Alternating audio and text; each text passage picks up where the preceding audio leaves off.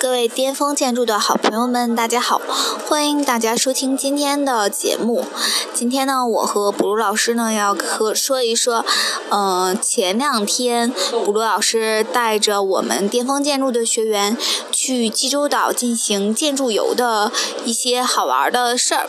那么，请卜鲁老师给大家打个招呼。啊，各位同学，大家好，好久不见了，我是大家的老朋友布鲁老师。今天我们来简单的叙述一下我们这个前两天去的这个济州岛建筑游的这个过程。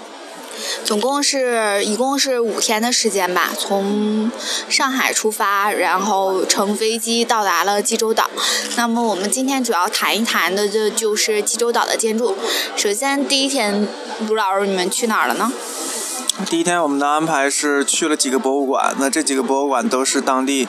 比较有名的博物馆，之前也给大家介绍过了。之前我们有一个济州岛建筑游，也给大家啊那期节目简单的介绍这几个。然后我们这次去呢是啊特意走的这个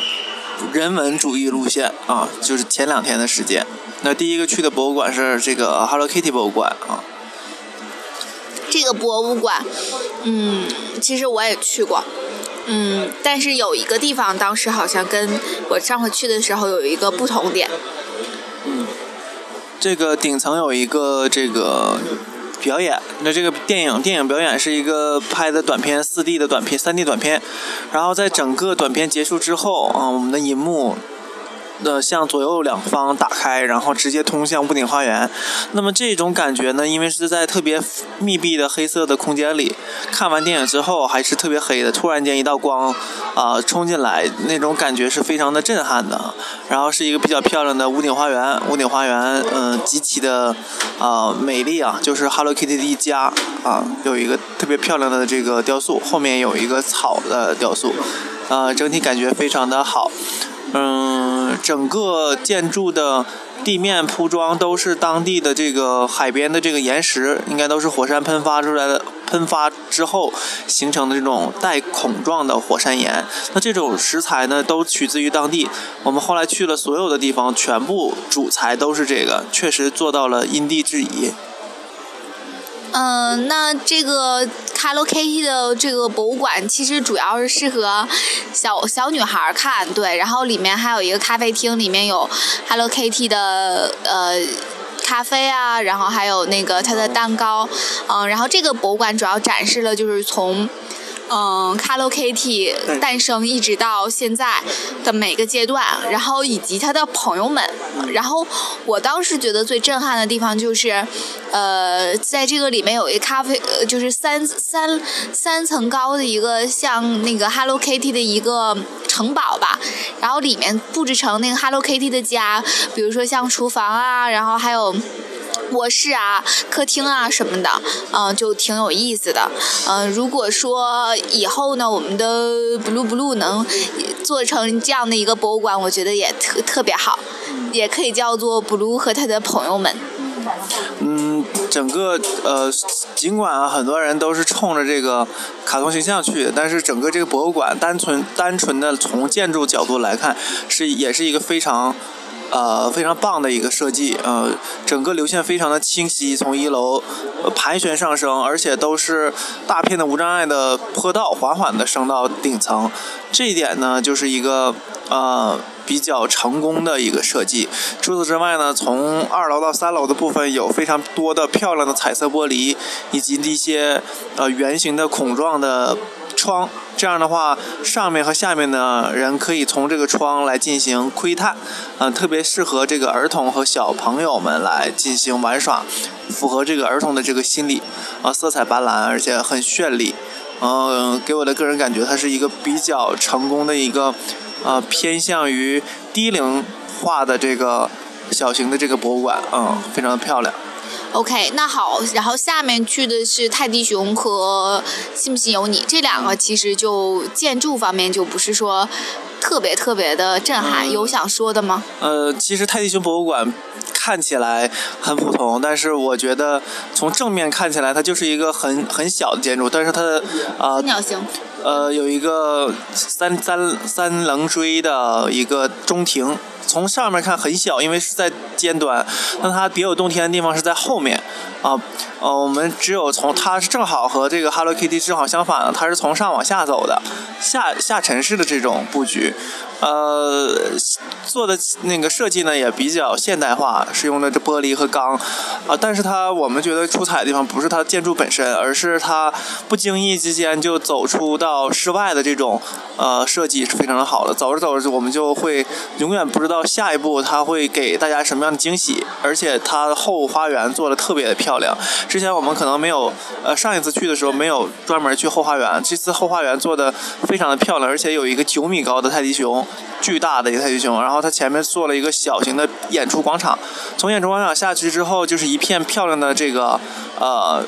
呃，我们说的是花园也好还是什么，它里头的植物搭配非常的多，因为它属于偏热带地区的纬度嘛，所以植物配置很多，而里面还有很多这样的不经意的一些小的小品制作，都让我们感觉。非常的好，而且从后从那个下面往上看的时候，这个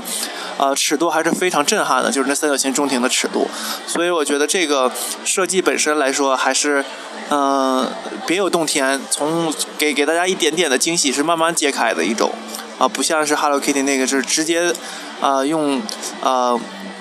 粉色的铝板，还有彩色的玻璃，还有这种灰色的混凝土搭配出来一种别致的这种感觉是不一样的啊。OK，好，那这个第一天的行程大概就是因为到的时候就已经是中午了，对，所以就是呃去了这三个博物馆。那第二天呢？第二天我们去了哪儿？第二天我们就去了这次最重要的主题的地方，就是这个设地可知，就是安藤的冥想室和 Glass House，以及马里奥博塔的这个一个大型的呃 club club 的一个设计，啊。那么这上次我们没有去这个马里奥博塔，我们这次是包车去的，然后呃从侧面绕过这个绕到这个博塔的这个小区。那这片也是呃凤凰城的一个凤凰城的一个节点，是一个健身俱乐部啊。当时我们去的时候也没有没有人，基本上啊应该是属于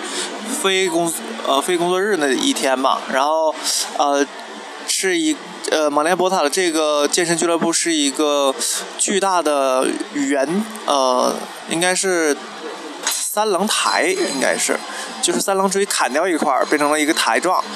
呃，非常的震撼，也是采用了高差式的设计，从这边看是一层，从那边看是四五层这种高度的，然后它的表面也是被切割成非常细的砖。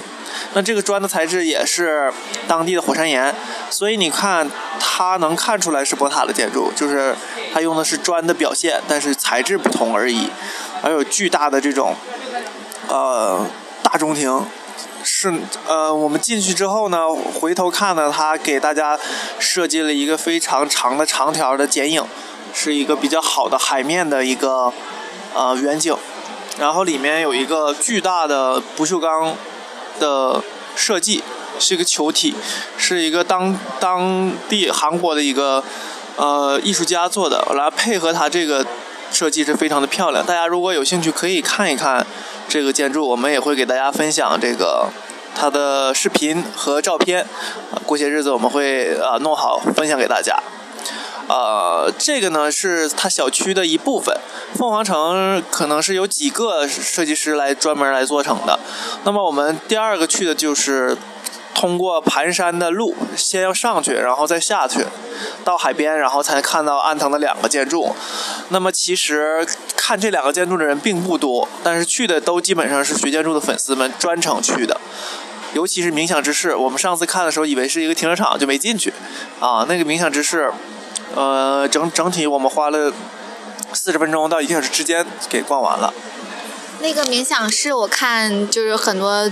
学生去以后都拍了很多照片，特别有感觉，嗯，就是好像在那个里面很安静，就是有一种忏悔的感觉，是吗？呃，冥想室，呃，进去需要三个序列。我发现安藤在这个他的这两个作品里，啊，充分的运用了三角形、圆形和方形，把这三个基基本的几何图形全部用在他的建筑上，而且呼应的特别好。呃，冥想之室呢，我们去前面有几个序列，就是下到冥想室，它是一个从上往下走的一个这么一个设计，它埋在地下的。然后我们走的时候需要经过，就是我们在寻找它的主入口的时候，它的引导性并不是很强，有两个路，一个方形，一个圆形的庭院隔在这两个路前面。但是我们通过声音去寻找的这个主入口，因为它做了一个贴墙面的叠水。缓缓的流下去，然后这个通过这个水声，我们能寻找到它的这个入口。呃，水声、风声，还有海的海浪声，三个三个元素在这个设计里形成了一种场的感觉，我们感觉特别的舒服在里面。走过这个水的这个过程，飘过这个水，因为风很大嘛，水会吹到我们身上，然后有一种被洗礼的感觉。走到下面之后，会有一个条形的窗。呃，其实不是床，是一个墙，挖了个条形的洞口。我从这个洞口可以看到，哈，就是这个济州岛最著名的景点，就是日出峰啊，就是在这个呃这个条形前面一片油菜花田和这个日出峰作为背景，啊是非常漂亮的。随后呢，我们是螺旋状的下下沉，有一条螺旋状的这个坡道，我们一直走，它是慢慢缓缓下降的。我们在某个角度不经意的看到了。类似于这个筑基长屋的感觉的这种空间啊，我们会深深的感觉到，而且它的这个材料都是用当地的大石头，然后我们抠还能抠下来几几块小的部分，然后我们会进到冥想室，进到冥想室一楼的时候，就地下一层的时候，这个冥想室，呃，挺黑的，它一共有三个主题，第一个主题是时间的日记，第二个主题是天空的记忆。第三个主题是现在的济州岛，它分别放在三个啊被半围合的这个空间里啊，这三个主题还是非常具有震撼性的。我们觉得虽然很小，但是呃，它因为上面只留了非常小的天光照下来，就感觉很有这个冥想的这种氛围。是安藤常用的手法，就是天窗特别高，然后只很细，然后只卸下来一点点的光。啊，来进行引导，然后现在都用的是这种投影来做这种艺术设计。我们之前也去过这个呃华侨城看过一些相关的这种设计，现在都用的是多媒体来进行艺术创作啊。呃，总之这三个序列非常的好。然后我们在里面走，里面也是它典型的这种暖黄色的空间。之前我们呃我们的这个这个队员也说了，说这个来这儿拍照或者录视频根本就。只能表达它的万分之一的这种感觉，还得去现场去体验，要不然你根本无法感受到这个安藤设计的这种空间序列和这种在这个空间里的感受是无法感受的。然后盘旋上去之后，最后上到顶部，我们还要回去。回去的时候你会发现，这个呃是一个小的休息室、咖啡屋是类似，但是没有人经营啊，只是休息的地方。然后不经意碰到旁边的这个门，突然间一道光就射射到了整个屋里，然后那感觉就像是有点像水之教堂拉开这个序幕的那种感觉，你会看到这个外面的光直接射到这个灰暗的这个屋子里啊，啊，这种还是非常有震撼性。嗯，因为安藤的这两个作品都在海边嘛，然后，呃，我觉得最大的感觉就是，呃，安藤非常的是喜欢用那个取景框，在这个里面他用了很多的呃取景框，并且呢还呃有一些就是长啊长条的取景框啊，然后呃一些小的缝隙啊，让你能看见这个整个的一个海景，嗯，然后其中有一个比较好的地方就是，我觉得安藤还把把它的那个日本的枯山水和济州岛的海相结合在一起啊，然后你在那个里面，明明就是其实就是近近处是山，枯山水的小山，然后远处是海，然后再远处还是山，啊，形成了这种山海相连的感觉。嗯，去完了这个以后，是不是去的是建筑学概论？没有。Glass House，呃，Glass House 是安藤做的一个餐厅，一楼现在已经变成了 Zippo Zippo 的这个博物馆，然后它就是那个著名的打火机那个品牌 Zippo Zippo 的博物馆。呃，这个博物馆倒没什么，主要是我们觉得去这个建筑本身来说，它呃真的是我我们能猜测到，我们也看过相关的报道，说安藤在这个这这个海边的这个悬崖这一块儿来来回回走了无数次。呃，他他都想在做设计的时候把这个周围的景色全部吸纳到他这个建筑里来，尤其是二楼那个悬空的这个餐厅，出挑这个餐厅，特别像是你在海的海平面的这个海的上面来做吃饭，四周全是海，感觉悬在这个海的上空。啊，我们在这坐的时候非常惬意，而右侧就是一个非常漂亮的这个灯塔，左侧就是日出峰，这种感觉就是啊，非常的美，特别想在那里坐一下午，哪哪里都不去的感觉哈，是这种感觉的。呃，这个我们之前也讲过，我们这里就不再多说了啊。这个小建筑充分诠释了安藤所有的手法和他的一些理念，都在这里淋漓尽致的表现了。我觉得他做的这个还是做的非常用心的，嗯。那么我们下一个行程就是去的，去的是一个诚意民俗村，但是这个民俗村呢，呃，是大长今的拍摄地，啊，就是也是申呃韩国遗产文化遗产保护已经被申下来，但没有没有申请世界文化，因为那个村子啊比较小，我们也没有时间逛，只是途中经过的一个地方，但是我们觉得很漂亮，就是这个村子。呃，有上百年的历史，现在还是有人住在那里，基本保持原貌，啊，不让不让对它的表面进行改造，所以还是原貌。而里他们只对里面的家具啊，或者是呃地面呢，或者是一些什么电气化呀等等进行进行改造，但是还是比较好。而且他们。你去那里面有很多政府培养的这个老当地老头老太太帮你们进行讲解，说中文啊，中文说的非常好，中文说的非常好，然后啊特别认真的在给你讲解，就是为什么它的历史是那样子的，为什么女的多男的少，男的在那里至高无上啊，感觉都是因为战争的原因啊，女的据说五十多岁还有下海的，去那个打鱼的，她叫海女。啊，最最长寿的应该是七十岁下海的，还能下海去打捞。啊，我们经常能看到海边飘起来的，哦，橘黄色的这个球都是海女，好多好多。嗯，这里面，而且，嗯嗯，他们也销售一些当地的五味子茶呀，或者什么一些这些东西。但是你不买呢，他们态度依旧很好，不像我们国内啊，如果你不买他的东西，瞬间就变脸啊。所以他们这这点做的还是比较好的。啊，这个我觉得非常的好。很多同学都觉得，呃，挺不好的，都是都不好意思，都特别想买。然后我说太沉了，你们别买了。然后我们接下来就是去的山君不离。那山君不离其实就是一个呃自然景点了，我们上次也去过了，能看到整个济州岛的这个汉拿山和这个草地平原，还有这个火山坑里的一些植植被之类的，这就没有什么太好说的了。因为但是也是一个非常浪漫的景点，我们必须得去。我们去的时候正好赶上是。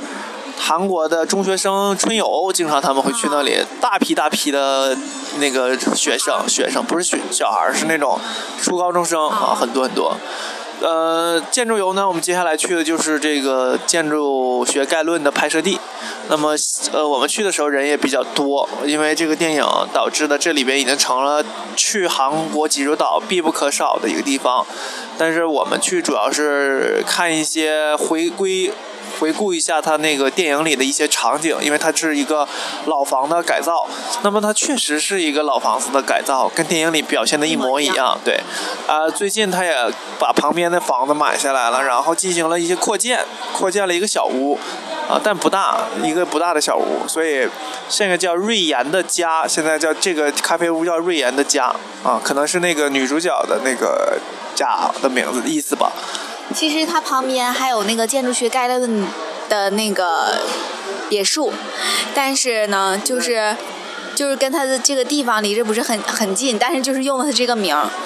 嗯，那个别墅群我们想去，但是好像那是魏延魏延武魏延武和韩国当地的设计师来做的，呃，禁止外面人去参观。下次我们有机会去的时候，再给大家进行拍摄。魏延武用的是火山坑的理念做的，啊，做的还是不错的，但是很昂贵，一晚需要四千人民币左右，是个别墅区。如果下次同学们参加我们的这个。行程我们会组个团儿哈，租租一个这个别墅，每个同学可能平均也会就也就一一两百块钱左右哈，嗯就可以了。好，那这个是第一天的行程，然后第二天的行程了。第三天呢？第三天好像是去了一个，开始是去的是冀州市是吗？啊，我们去了一个冀州市当地的一个。涂鸦的街区，是当地六位艺术家来进行整个这个老街区的涂鸦，因为年轻人都已经去首尔这种地方打工，啊，他们这种情况在我们中国也时常发生这种情况，留守儿童很多啊，都是去这个更好的地方去打工，所以留下来的只有老人和一些孩子，年轻人男的可能留的少，女的留的可能更多。然后呢，这六位艺术家就想保证这个这个过去古老的这个城市的印象，他们就做了这个设计，而且把这个整个这种行为和这种设计，呃，作为一个展品参加了国际的一个比赛，而且获得了一个大的这种奖啊，呃，都是一些呃，就是一些画，先朝鲜族的呃古老的那些画是吧？有有这个过去他们的记忆，就是这个在这个街道发生的故事啊、比如说孩子们玩耍的玩的游戏，还有一些孩子交流的空间，还有一些还有一些过去我们看动画片等等啊，它是一个不不太大的一个街区，但是比较有意思。我们沿着这个街区走了很久，还有一些就是小学生画的一些画，然后烤烤在了这个瓷砖上，然后贴在了墙面上。都是一些他们对未来的记忆和吸取啊，都在这里面有体现，还是味道很浓的。嗯，这个我感觉还是不错的。之后我们去了这个雅悦海湾路，这这是一条呃当地最漂亮的海湾路，周围全是一些小的建筑、旅馆、咖啡馆等等。然后我们去最终目的地去的是这个，就是呃这个 Big Bang。Big Bang 那个权志龙的这个咖啡馆啊，人还是比较多的。权志龙这咖啡馆，呃，我个人感觉呃，还真的做的挺不错的，也是一个老建筑加建的一个建筑，新老结合的建筑，而且做的残缺的墙壁保留，然后还有一个钢的大的楼梯上到二层，啊、一楼是一个特别震撼的一个巨型的旋转的窗，那窗可以打开三十五度到四十度，呃。三十度四十五度左右的一个角度，人就可以从这里进来，海风可以吹进来。晚上如果风大的时候，就可以把这个窗关上，啊，是一个非常震撼的一个呃透明的玻璃体。就是其实那个 Big Bang 的这个咖啡厅吧，其实挺远的，就属于挺郊，就是挺挺偏的一个地方。但是呢，有很多人很多人去，呃，然后我觉得它的那个立面设计特别好，就是因为它那个立面都是大玻璃嘛，就是看起来很纯净，但是它旋转嘛，它每旋转一个角度，你的立面就发生了一些变化。然后，而且呢，就是这种大型的这个玻璃就能够非常呃巧妙的让这个建筑和自然结合在一起。我觉得去济州岛的很多建筑，其实感觉上就是你能感觉到这个建筑到底是怎么样跟自然相融合的。我觉得这个可能是在济州岛的所有的建筑师所要考虑的最重要的问题。而且呢，还有就是如何运用当地的材料，是吧？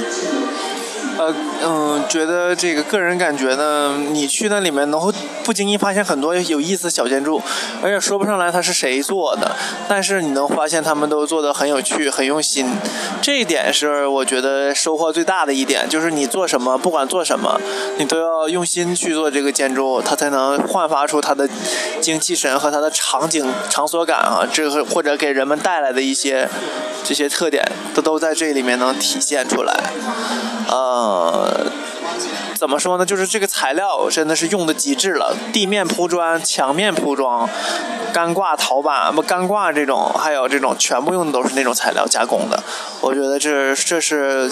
啊、呃取之有道啊，就是用的就是物尽其用，用的已经特别的酣畅淋漓的感觉啊。那么那么最后一天，最后一天了是吧？嗯，最后一天是在在哪儿？济州啊济州大学是吗？对，最后一天我们呃在这之前有一个，我们又去了一个叫绿茶博物馆。那么绿茶博物馆是啊、韩国一个著名建筑师曹曹什么忘了，他那个事务所很有名，叫 MAS M A S S，是基本上是跟马岩松的事务所齐名的。当时是他们两个是新锐的一个参数化设计的一个典范的两位设计师。那么他这个绿茶博物馆并没有说是他根本就完全不是参数化，而且去的时候刚开始我认为他是藤本壮介或者魏延武做的，用的全都是木头和砖的做法。我们可以看到，他用了很多这种手法，都是像模仿这个日本建筑师做的，但是有些地方做的还是不太如意，说明功力